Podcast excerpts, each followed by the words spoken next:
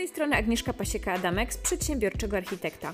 Zapraszam Was na podcast, w którym dzielę się swoją wiedzą i doświadczeniem z zakresu projektowania wnętrz i prowadzenia studia projektowego.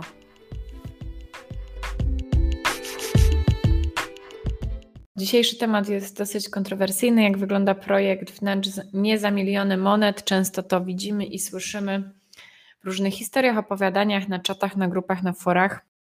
Pewnie część z Was się spotyka z tym. Słuchajcie, ludzie, to jest skrót myślowy. Ludzie używają takiego określenia, dlatego że mają jakiś ograniczony budżet i nie piszą, mam ograniczony budżet, mam 50 metrów i tam, nie wiem, 100 000, boję się, że mi nie wystarczy, co ja mogę za to zrobić, czy jest jakiś projektant, który jest w stanie to zrobić. Nie są w stanie różnych rzeczy określić, bo też nie mają pojęcia, ile co będzie, słuchajcie, kosztowało.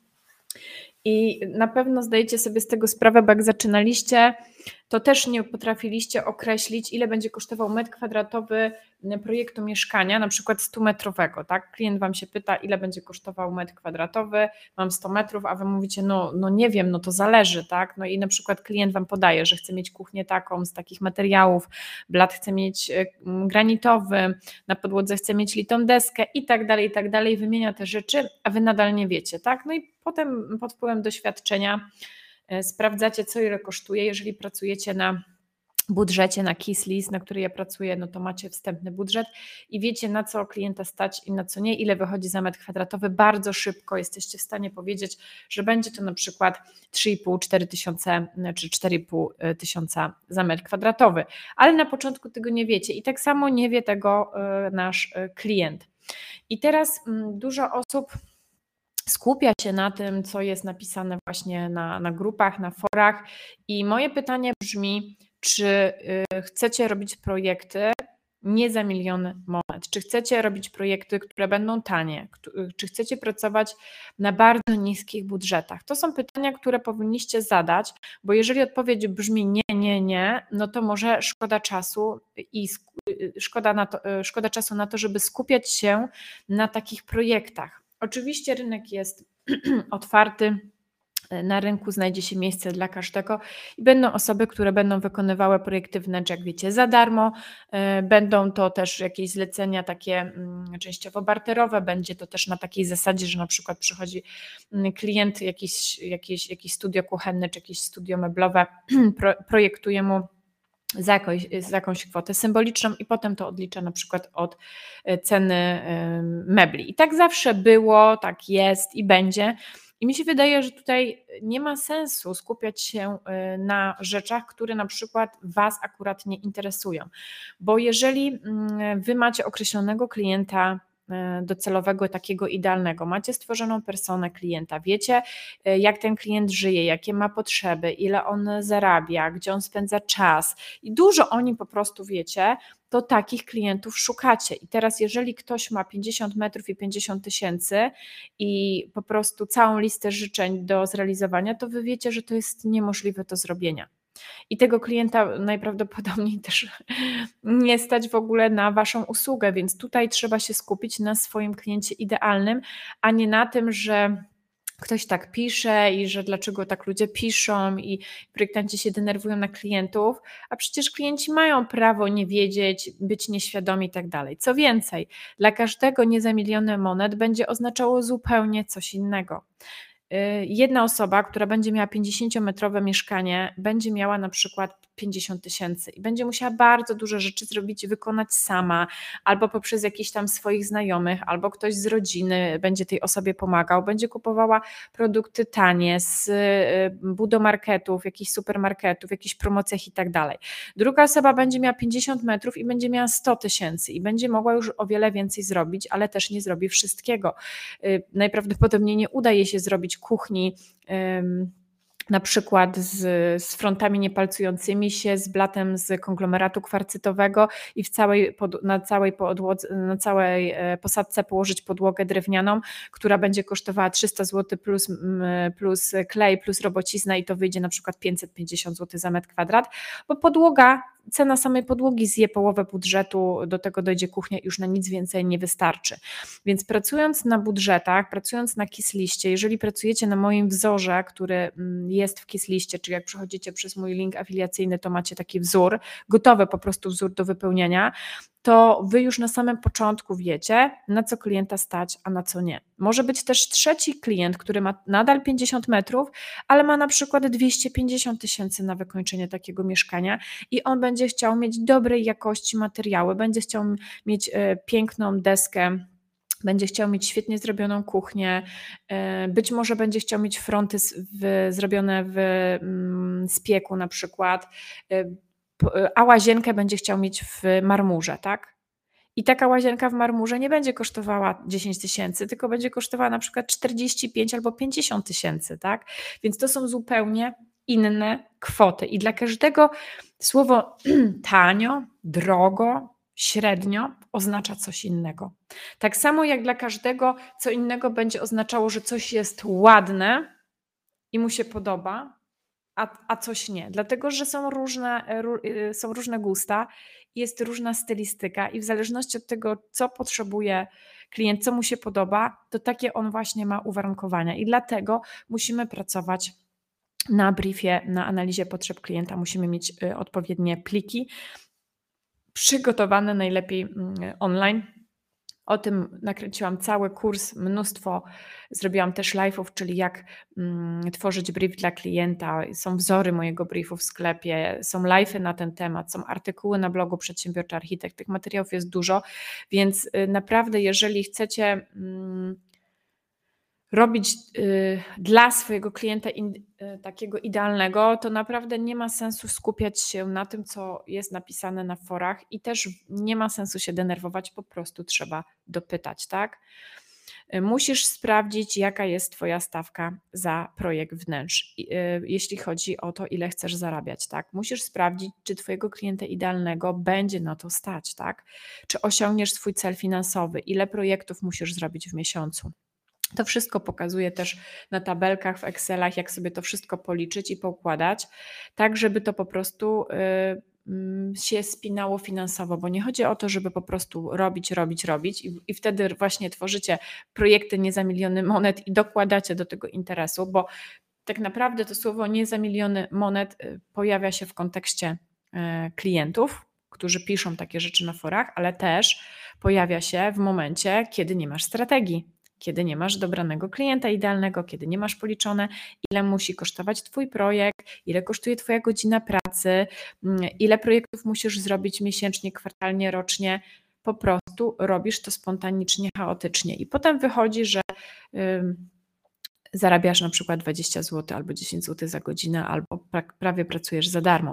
Więc jeżeli chcecie tego uniknąć, to naprawdę trzeba się do tego przyłożyć. I zamiast skupiać się na tym, że ktoś coś takiego pisze i jak on mógł coś takiego napisać i dlaczego on nie wie, to właśnie trzeba sobie uświadomić, że klient ma prawo nie wiedzieć, a wy też musicie określić, co wy robicie, dla kogo robicie, kim jest wasz klient idealny, ile chcecie zarabiać, ile taki projekt musi kosztować, w stawce też godzinowej, nie tylko za metr kwadrat, bo to nie jest wskaźnik dobry. Ja to pokazuję na szkoleniach dotyczących właśnie planowania celu finansowego. Jest taki webinar razem z planerem i tam w tym planerze to wszystko pokazuję. Jak oglądaliście moje poprzednie live'y, to też na niektórych live'ach pokazuję ten planer i jak to, słuchajcie, wygląda. I musicie sobie po prostu to poukładać, bo inaczej będziecie pracowali za darmo, za pół darmo i wam się to po prostu nie będzie spinać, nie będzie wam wystarczać na rachunki. Mamy koszty stałe, mamy koszty zmienne, to wszystko trzeba pozapisywać i posprawdzać i policzyć. Liczby nie kłamią. Jeżeli będziemy robili tylko wszystko chaotycznie, od projektu do projektu, to też będziemy niezorganizowani, będziemy mieli problem z wakacjami, z odpoczynkiem, a jeżeli nie będziemy tego balansu łapać pomiędzy pracą a odpoczynkiem, to nam zdrowie wysiądzie, to relacje się zepsują i na pewno nie chcecie tego, tak? Chcecie tego uniknąć, więc musicie się skupić na sobie i na budowaniu swojej firmy, swojej marki, na swoich zasadach, a nie tylko na tym, że niby wszyscy oczekują projektów za pół darmo, bo to nie jest prawda. To, że się pojawiają takie komentarze na grupach, to nie oznacza, że wszyscy chcą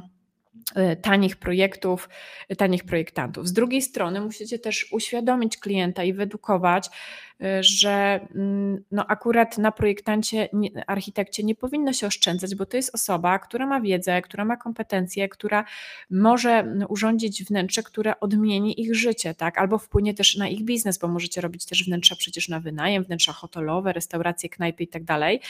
Więc też trzeba wytłumaczyć klientowi, na czym ta praca polega, ile ona wymaga jak gdyby wysiłku i tak dalej. I im ktoś jest lepszy, ma większe doświadczenie, tym jest jego praca droższa i wtedy za tą godzinę czy za metr kwadrat płaci się dużo, dużo więcej.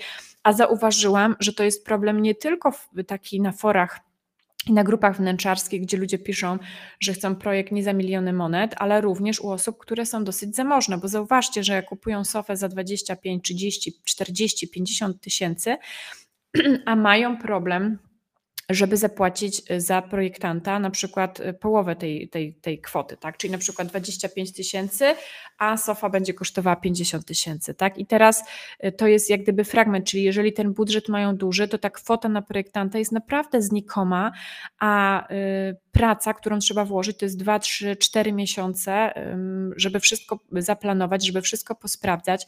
Mamy w takim budżecie 150, 200, 300 nieraz pozycji i te 300 pozycji trzeba wybrać, wyszukać, trzeba dobrać kolory, zestawić ze sobą kolory ścian, czyli kolory NCS, kolory RAL, kolory laminatów, płytek, fug, pojechać do sklepów, obejrzeć te rzeczy, zobaczyć to wszystko, słuchajcie, to wszystko zobaczyć na żywo. Naprawdę tego jest bardzo, bardzo dużo i też ludzie sobie nie zdają sprawy, klienci sobie nie zdają sprawy, na czym ta praca polega i że to nie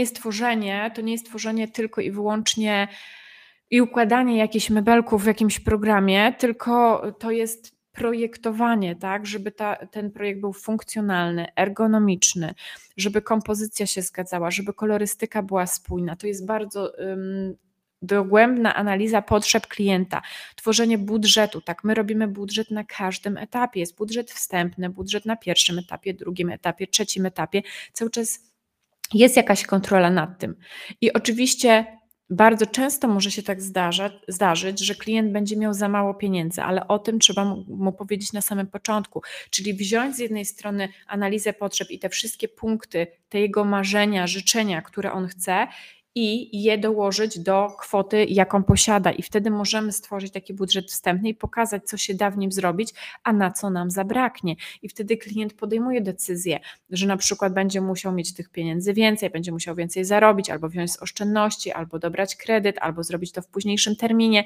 można stworzyć budżet dodatkowy, ale trzeba o tym rozmawiać, trzeba klienta uświadomić. Więc no tutaj słuchajcie, nie ma drogi na skróty i naprawdę zatrzymywanie się i skupianie na tym, że jak tak ludzie mogą pisać jest no moim zdaniem stratą energii waszej.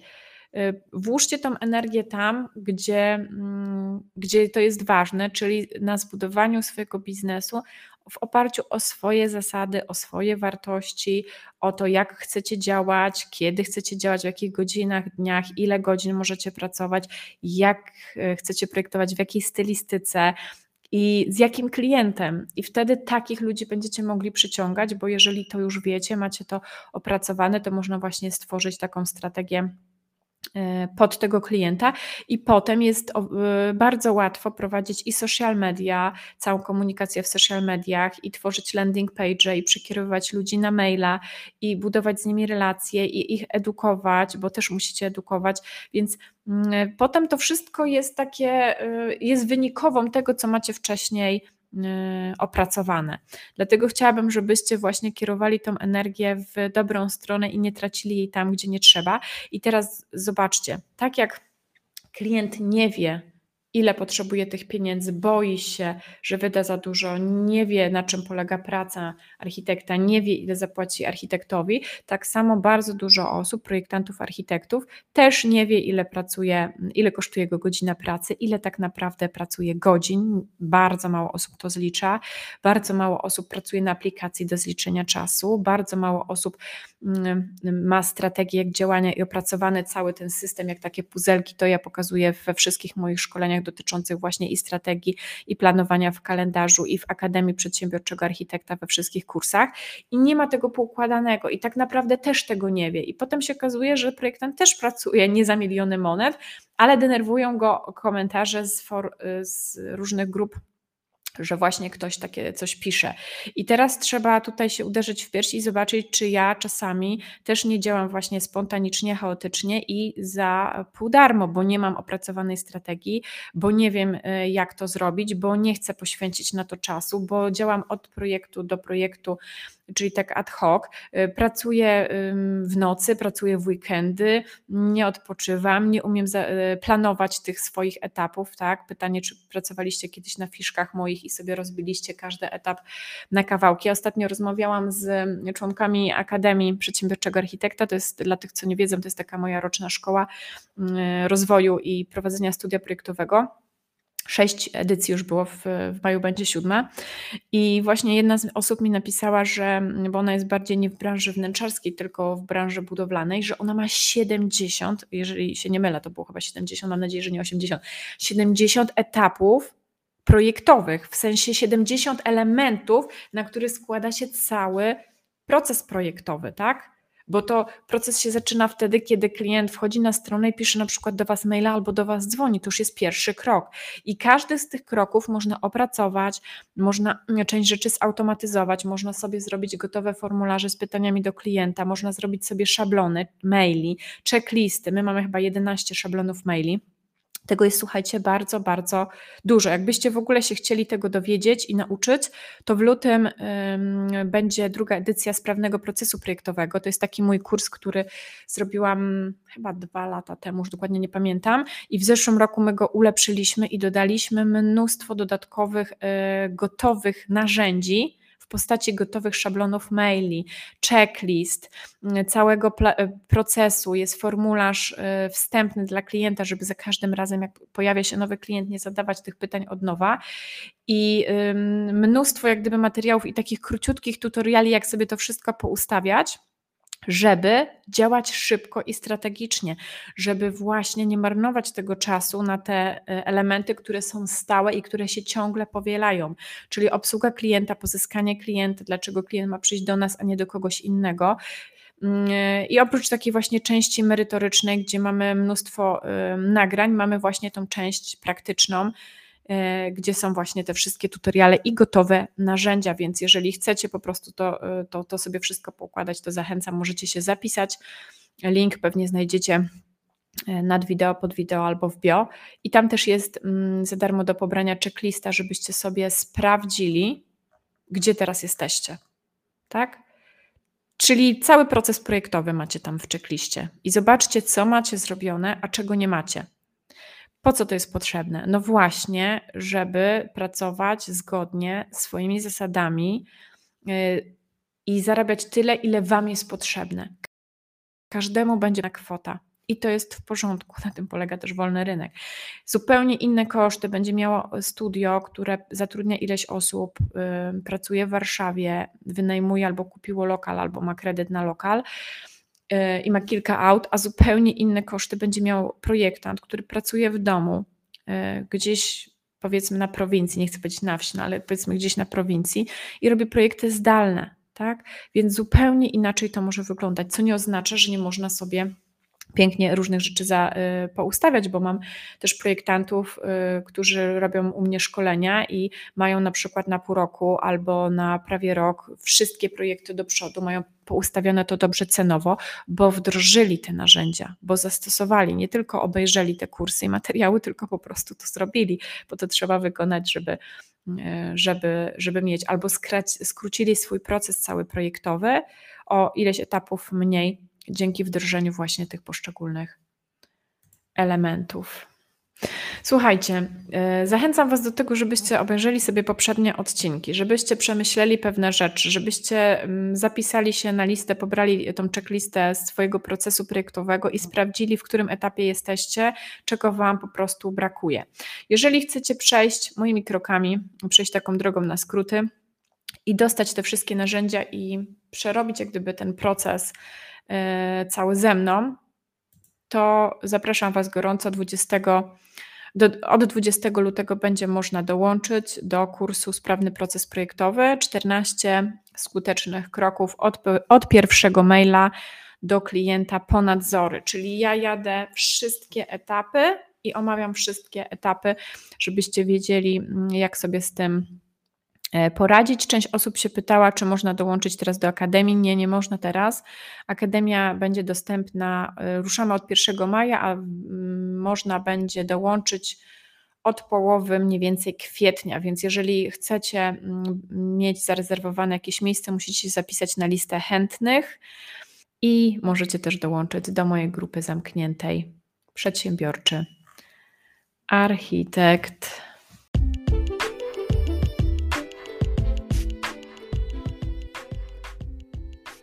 To tyle na dziś. Jeśli masz pomysł na kolejny odcinek, daj znać. Zapraszam Cię też na moje media społecznościowe, blog i platformę kursową. Znajdziesz mnie zawsze pod hasłem Przedsiębiorczy Architekt.